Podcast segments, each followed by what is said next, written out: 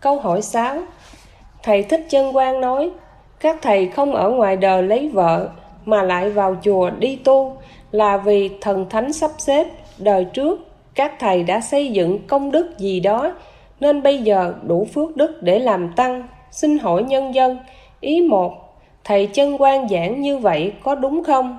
Ý hai, Sao làm công đức mà lại có phước đức? Thầy này nói gì mà tréo ngoe vậy? Ý ba nếu làm tăng ni trong chùa là do có đủ phước đức Vậy sao có thầy tu rất nghèo Và có thầy tu giàu hơn cả đại gia? Ý bốn Thần thánh có sắp xếp cho ai trở thành tăng ni không? Ý một Thầy chân quan giảng như vậy là không đúng. Ý hai, công đức, phước đức mà thầy không hiểu thì không làm tăng được.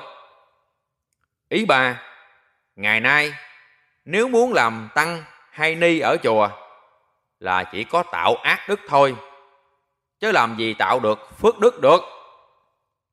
Ý bốn, thần thánh là lo việc của thần thánh. Còn con người đi tu là do cái tánh tưởng của con người mới đi tu làm tăng làm ni